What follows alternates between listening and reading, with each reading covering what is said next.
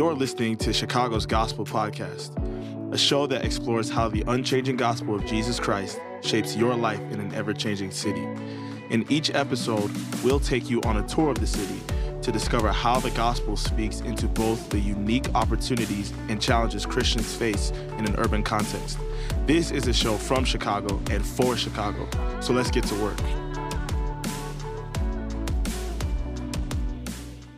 Welcome back to Chicago's Gospel Podcast. I'm Eric Viker. And I'm Will Pareja. And today on the show, I'm going to give Brother Will the opportunity to uh, introduce our guest, but it's a, a guy whose zeal and energy I think will help us take it to the next level. Oh, Who do we have on today, Will? Boy, the, the whole auditorium here and studio is just buzzing with his energy as it does anywhere he goes. So let me preface this introduction by saying that the story you are about to hear is not your average coming to faith story. Parents, you may need to exercise some discernment if your children are listening to this. The contents of this story include death and resurrection of one of our lifelong neighbors here in Chicago. And also, especially if you're a Christian, and especially if you're young, you do not have to have this kind of story that you're about to hear to make an impact for Jesus Christ. But we want to highlight God's work in one particular Chicagoan, and his name is Juan Riesco. Juan, welcome to the show. Hey, it's an honor to be here. Thanks for having me, Brother Will. Yeah. And I want to read a passage of scripture because on Chicago's Gospel Podcast, we talk about how the unchanging gospel of Jesus Christ um, is for the ever changing city. Come on. And one of the, the kind of key texts uh, of many is, is 1 Corinthians 15, verses 3 and following. Mm. Oh, and, come on. Uh, this is kind of like the low hanging fruit definition of the gospel. That's but right.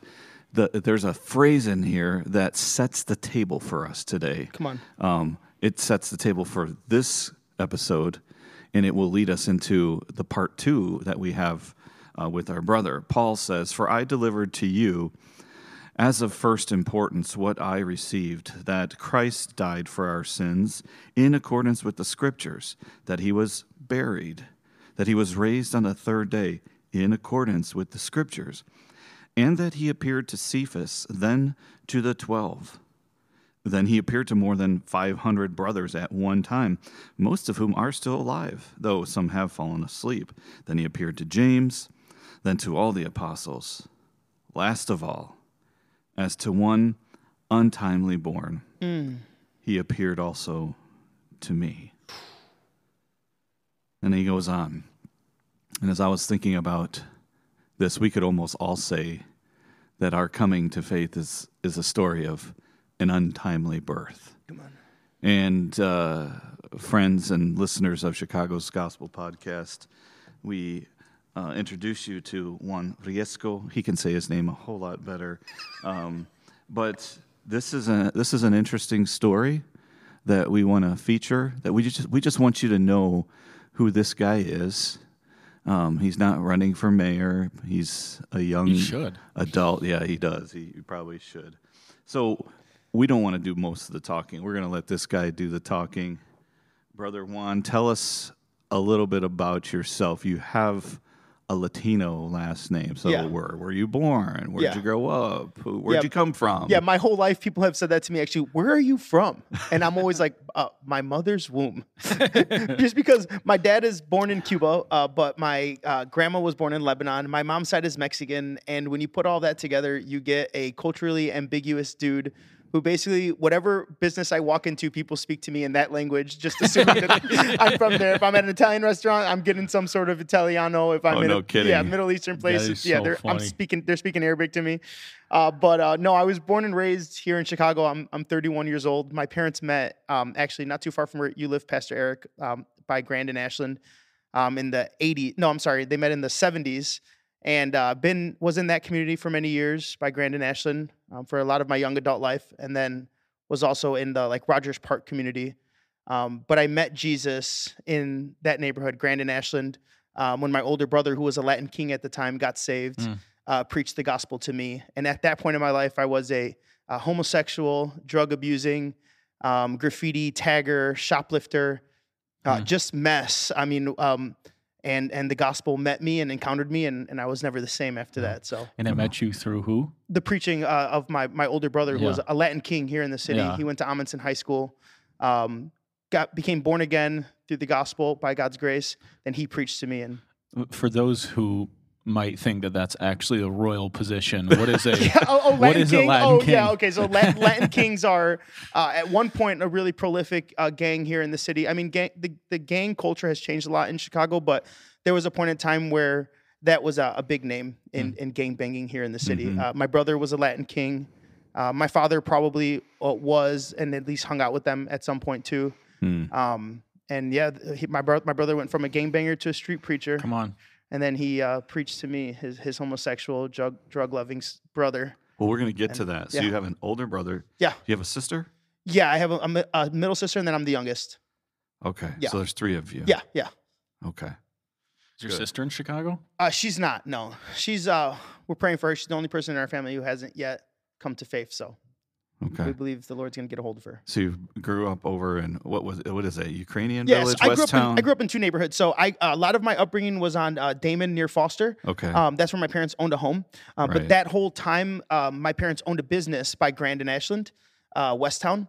So I'd really go back and forth and was in Westtown s- from the 90s and also in like the kind of Rogers Park, Mhm. Andersonville area from the 90s also, Yeah. 90s onward. So you growing up, you had you grew up pretty normally. At what point did things get kind of go sideways for you? Like you're coming to Yeah. a conscientiousness of your sinfulness. Yeah, so I had been exposed to, uh, I think, pornography at a super young age, which I think really like got my brain moving.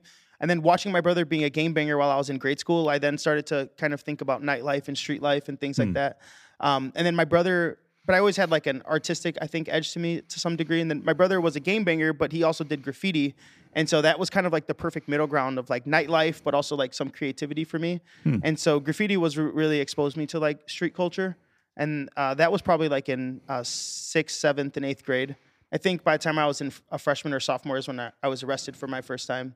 Um, and then that really just Doing op- street art. Yeah, doing what people call street art. I just call it vandalism at this point. Yeah. Yeah. It's amazing how our culture has like glorified vandalism, and now we call it street art. But, Yeah. yeah. but yeah, so um, I would say like probably sixth, seventh, eighth, and then high school is when things got really bad. And I And you go to high school where? I went, I went, bro, I went to high school right down the street from me. Actually, Oh. what I was thinking, I went to Lane Tech High School. What I was thinking, actually, I was telling brother Eric, is I'm pretty sure I have smoked weed on Hamilton Street, like cutting lunch period or something, and and came down the street of your school. Wow. So We're honored. no, no, I'm, just, kidding, I'm I'm kidding. just thinking like uh, that. That's the relationship I have with this community. yes. Wow. cut yeah. cut lunch and smoked weed somewhere on these streets. So Huh.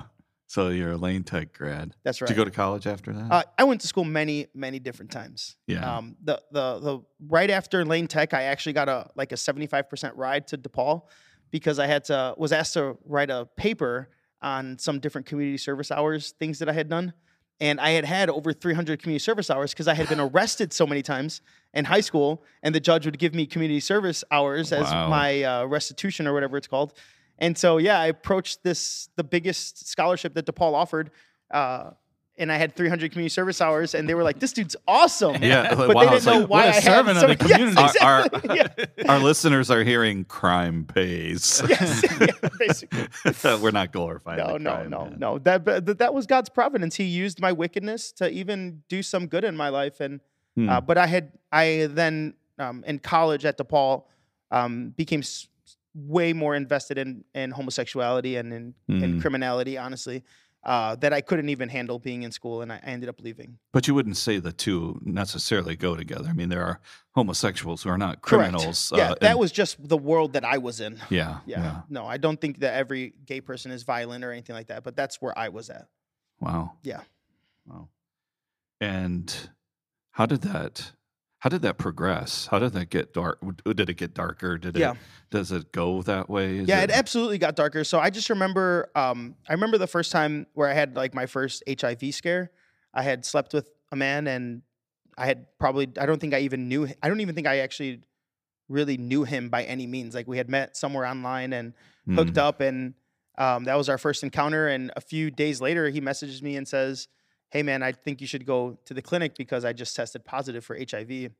And I remember, oh, like, it was like my life flashed before my eyes. I was like 21 years old, 22 years old in school, and really was like, man, the, the lifestyle I'm leading, li- living literally leads to death. And I just, at that point, was willing to accept, like, well, I enjoy having sex so much. I enjoy sleeping around, being promiscuous so much where, yeah, I guess it's worth it.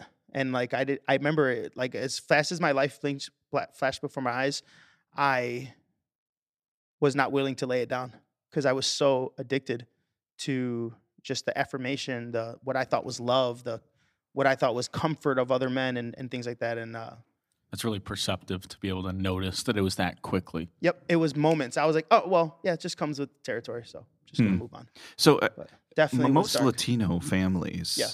which you say, I know you say you're kind of a hodgepodge and a mix, but are have some kind of religious Yeah. background. But would, was yours a, a religious home, like Yeah. church going and catechesis and we were that? absolutely religious, but not like biblically religious. So my father coming from um, Cuba and my, my grandmother being from Lebanon before she immigrated to Cuba, um, he thought he was like in tune with his cultural roots, and he was actually a Muslim.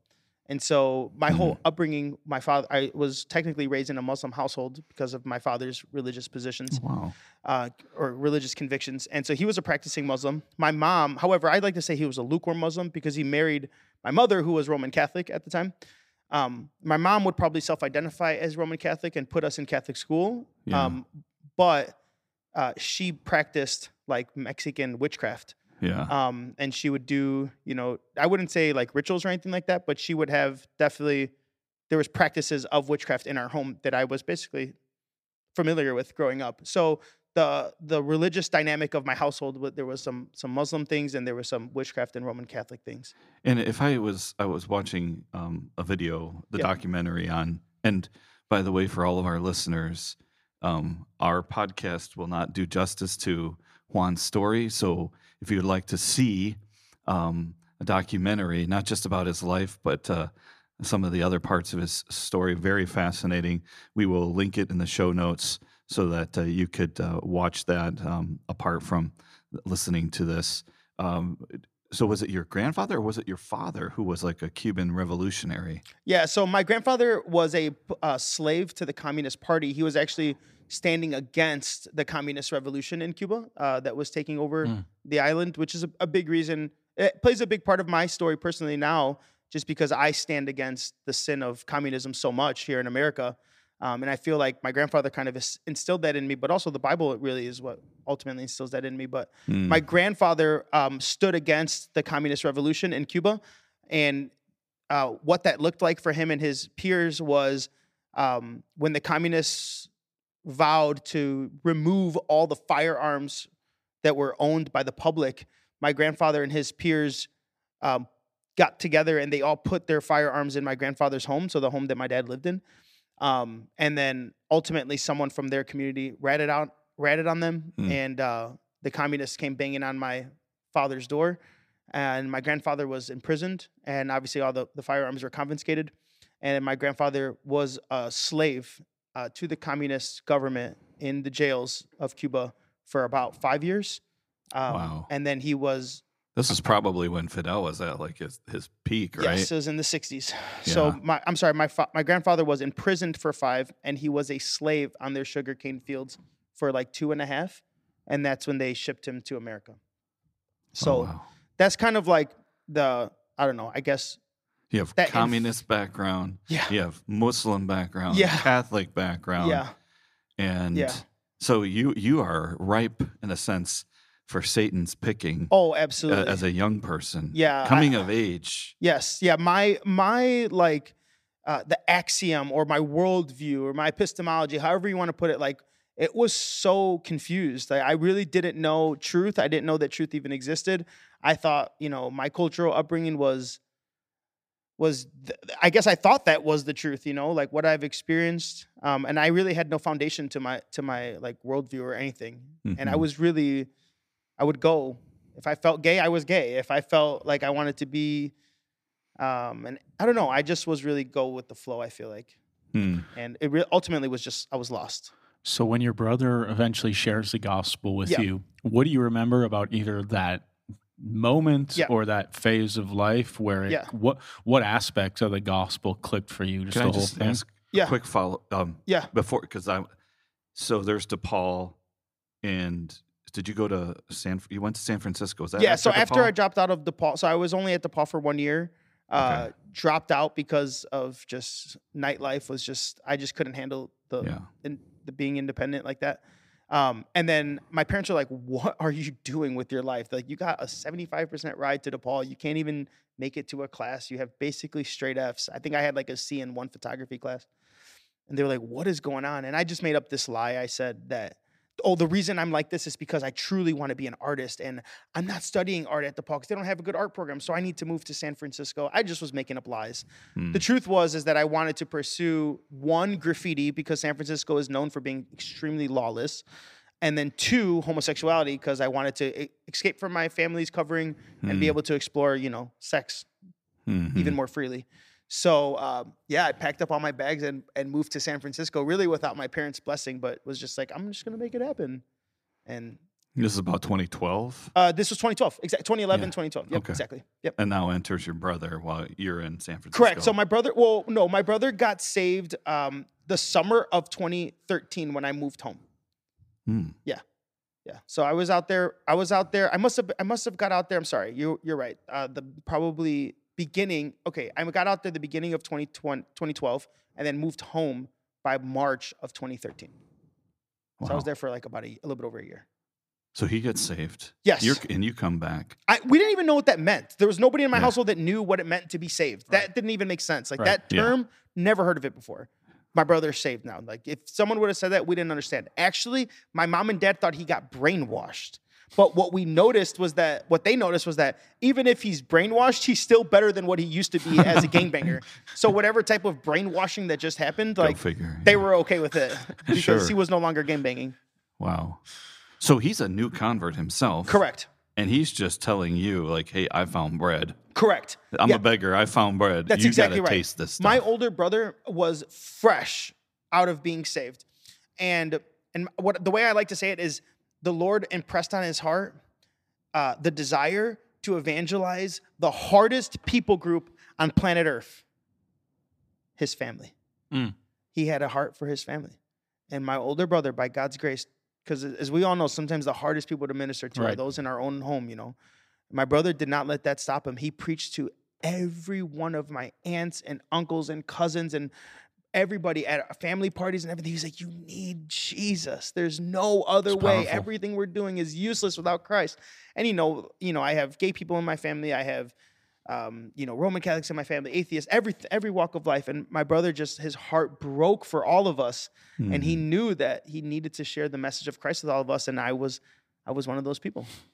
So what do you recall about that? I remember that the thing that that really rattled me the most about the gospel is that my brother kept explaining to me how I was not a good person. Mm. And I, I couldn't I couldn't grasp that because Yeah. no matter how much I shoplifted, I would always give things back to homeless people or, or people who I thought needed it. Like I, I I would literally go to let's say the J Crew store and I would walk out of J Crew with three pairs of pants, you know, seven button ups, um, and handfuls of designer socks, a pair of Ray Bans, and like you know probably two thousand dollars at least worth of merch. You know, and I'm walking down North Avenue by Sheffield, right by the Whole Foods over there, and oh, there's a homeless guy. Oh, let me give him one of my button ups, and I really felt virtuous. Like I felt like I was ethically correct for shoplifting and then giving to a homeless guy. And yeah, I looked fresh, but at least I'm hmm. blessing other people. You know, that's like what I would really say to myself. that and I- you were justifying yourself. totally justifying it. And I remember my older brother was like, and he had done that with me at some points.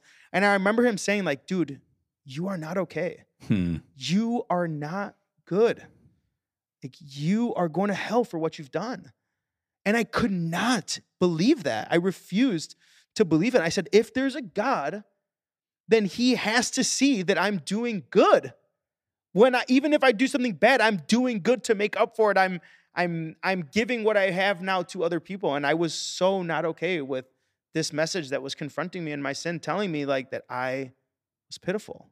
So what caused the first crack in that foundation? Well, really, what caused it was a fear of God that got instilled in me by my parents. and they weren't even Christians because they told me once they at that point is when my brother told my parents like my brother is gay and they were like nah there's no way and they were my brother's like no he is absolutely gay he's probably sleeping with men in your house type stuff you know like he's a gay dude Hmm. and my parents were like at that point they was like well if you're going to live in our house you have to go to church with your brother because we don't know what really happened to him but he's Wow. like different. Go to that brainwashing facility. yeah and they were like you should go there That was your rent. yeah, that was my rent. Yeah, exactly. and so I went, dude. I went and I heard the message preached time after time again, and my heart was stone. Nothing was piercing it. I remember like there would be some sermons that were super emotional, and I'd be like, "Why are people crying? This is so weird. Why would a God make them cry? I don't understand." Hmm. um, because there was powerful sermons that were moving people to tears, and um, and I just couldn't get it. And that was in uh, June, as when I first started going. My parents said, "We're going to kick you out unless you go to your brother's church." Um, and then by September, um, I heard a gospel. 2013. Same year, 2013, I hear the gospel again, like I had every Sunday. It was my only requirement to live in that house, basically work for my parents' business and go to church. And uh, I heard the message, and and I said, God, if you're real, I, I would I would appreciate it if you would just reveal yourself to me. And I didn't have a vision of Jesus. He didn't speak from the clouds, but I just felt a burden on my heart for my own wickedness and my own sin. And um, So in the fall of 2013, you came to faith. So God gave you, God gave you salvation and, and new life. Praise you, the Lord. And you were baptized in the church. Um, what's the name of the church? my church is called Metro Praise International. Of which you're still a member of that That's church. correct. Ten years later. Um, so you had mentioned the family business. Yeah. This this really is a, a fascinating not not just for your story, but this plays into just the the ruggedness of being in Chicago. Just a, Yeah. a chi- true Chicagoan. You have a family business. Yep. Um, and it was it was a grocery store That's at right. one time. Yep. How many years is this in the family? The, the so this business particular that we're speaking about has has been in our family for 10 years, but the business that came before that had been in my family for 20 years. That was kind of like the precursor Yes. to where we were at. So my- Same spot. right across the street. Oh, okay, okay. Yeah, right across the street. So it's called Nini. So the, the Correct. the thing you come in to really bring your skills Yes. is this restaurant called Nini's. Tell us a little bit about the story. Yeah, so so my mom and dad, like I said, met in that neighborhood on Ohio and Noble. Uh, they met there in the 60s or 70s or something like that. 70s, I believe. Um, and since my dad is Cuban mostly and my mom is Mexican, when they created the restaurant, they infused both the cultures. So there was Cuban stuff, there was Mhm, Mexican stuff, mhm. kind of just blended together, and it made us unique. It made us stand out. And um, when when I got saved, I really sensed the Lord want me to work there, like serve here with your family's business. So I did. And by God's grace, over the seven years that I had worked there, we went from a no-name business that nobody knew to become we became rated the highest rated restaurant on Yelp in the whole city of Chicago for three years in a row. 2017, 2018, and 20. No, no. About how much square footage is this? What was the space? Oh, our space is like 800, small, right? 900 square feet. Yeah, it's a small space. wow. But God used it. God used it. We touched by God's grace. We were able to impact so many people. Two of the young men that I met there that got to that I got to minister to while we were in business are still saved by. I mean, they're saved by God's grace and they're still serving in our church to this day. Both of them had never heard the gospel uh, presented plainly, and by God's grace, I was able to preach to them. because they walked into Nini's for a meal. they walked in for an empanada and and they left with salvation shortly later. So God really used that place. and, and so wow, I I've heard so much about it, but so 2020 comes along. Yes. Um, and everyone knows what 2020 is for the whole world. And so it was COVID, Mhm. but it was also May Yep. with the George Floyd murder in Minneapolis. Yep. And what what's going on now in the neighborhood, and how does that impact? Yeah, well, because we had been so successful by God's grace, a lot of people were assuming that we would be a big voice for the Black Lives Matter movement because a lot of businesses in the community, especially ones that had a pretty large platform, which by God's grace we did, they were really making a stance against uh, the injustice, which I believe George Floyd was killed. I mean, it, the video is horrific. Mm-hmm. And uh, and the thing was is that we were asked to not just stand behind the injustice of George Floyd being killed, but we were asked to partner with the Black Lives Matter movement. And as Christians, uh, we just couldn't partner with something that came so diabolically against our Christians' beliefs. Um, so we believe Black Lives Matter, but we don't believe that we should support uh, trans Black lives, for example. We Mhm. believe Black Lives Matter, but we don't believe we should support Black women who want to abort their babies or Black moms and dads that want to abort their babies. And if you go to the Black Lives Matter websites, these things were parallel with their cause uh, to fight for what they consider, you know, Black life. And so we knew as Christians, absolutely, we believe Black Lives Matter, but we could not believe in this organization that was using this word and pairing these ungodly beliefs alongside of it. And so we had made that statement like, hey, we believe Black Lives Matter. We actually believe all lives matter because all lives are made in God's image. And we actually believe that this is a biblical position and not a geopolitical or you know social Mhm. movement. And uh, when we said that, um, people were extremely upset to the point where they, the next day after we made that statement, after we were being pressured to donate to BLM, uh, they came and protested our business. And, and we had said, hey, we're just going to be honest with you guys. If you guys are going to come protest our business, we're going to preach the gospel.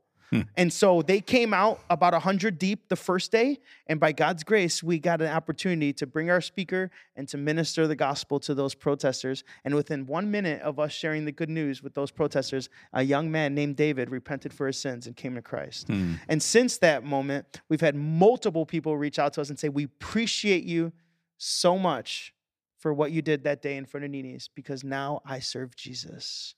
Praise the Lord. And but, so but that this was not- testimony took a year, 18 months, sometimes some of them two years to come to fruition. But we stood, we just trusted the Lord and, and we have seen souls come to Christ. Praise then. God. But that that particular day and string of days Yeah, was no Nineveh that's right. It was no Nineveh by any means. No, no. So what no. happened? Well, what happened was is the first, like I said, the first day when we preached, there was about hundred people protesting. They were spitting on us. They were pushing us. They were lighting things on fire, throwing it at us. Uh, they were promising us that we would never be able to live in Chicago ever again because they would make sure that we weren't, be, they wouldn't be alive. I had over a hundred death threats. I had thousands of comments on social media saying that my life was going to end. Uh, my bank account was hacked into. My location, like my actual location on my phone was being tracked to the point where wherever I would leave, I would get messages from numbers that I didn't know that said, We know you're in Georgia and we know you're going to Florida. We'll see you soon. like they I was actively being tracked. Um, I was promised that the baby that was gro- in my wife's womb at the time, my wife was pregnant. I was promised that that baby would be killed. Um, and these were all by people that were under the mantra Black Lives Matter. Hmm. I don't know if they were Black Lives Matter official, getting paid by them, but on their social media pages, that's what they were representing. Wow. So this this boils over, and what do you guys do? Just stay camped out? So after the first day where there was hundred people protesting, we did retreat to a friend's house, and um, the messages, my phone was just like a mess, just blowing up. One star reviews, n- people saying they're going to kill me, phone calls coming in. Um, you know, all of our family members are blowing us up, saying all, that they're getting messages, and we were just like, okay, let's just shut off all phones and let's just leave Chicago because this is getting so dangerous. At that point, we packed up literally whatever we had, which was like a bag of groceries because I had this eight month year old baby who needed formula hmm and I had like a half a gallon of water, some baby formula, like some bananas, some chew toys, not chew toys, but you know the toys that babies gnaw on when Mhm. they're teething and stuff, and uh, just like like a small bag of clothes, and we hit the road. We just prayed and asked the Holy Spirit where we should go, and we just started driving south. We didn't know where we were going, but it was getting so crazy for us. They were continuing to try to burn down our business. They were nonstop blowing up our family. They said tomorrow we're going to be at your house, um, and so we just left. Um, the second day, there was thousands. They organized the whole BLM protest in the whole city to be in front of our restaurant. There was thousands from literally from Chicago Avenue to Grand Avenue on Noble Street, just chanting, you know, obscenities So I'm, about, s- I'm assuming me. the police are present, needing to be there. Yeah, there was a police barricade around my building. and I'm assuming not much business is happening on that. we day. had boarded up the doors and we had fled Chicago at that point. wow. Yeah, we had boarded up the doors and we had fled Chicago. There's probably so much more to the story that I'm sure people can dig into, and I, I hate to shut it down. But if you could close this episode with Yeah. some aspect of the gospel that Mm. you feel like came home in a new way Yeah. in that in that phase of life, what would that be? Yeah, the, the Gospel of Matthew says that whoever leaves field, friend, or family for me and my my name will receive a hundred times more. Mm. And then I believe in Luke, the the only caveat difference is that Luke says, plus you'll receive a hundred times more. And then he says, Luke says, plus a hundred times more persecution.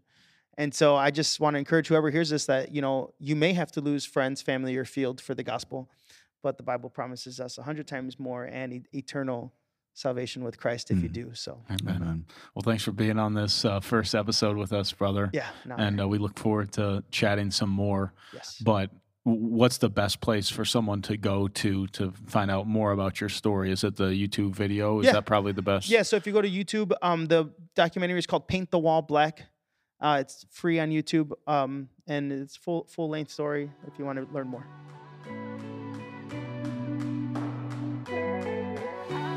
Thanks for joining the conversation on Chicago's Gospel Podcast. If you're benefiting from these conversations, consider sharing this podcast episode with a friend or neighbor. We would also love to hear about topics you want to discuss.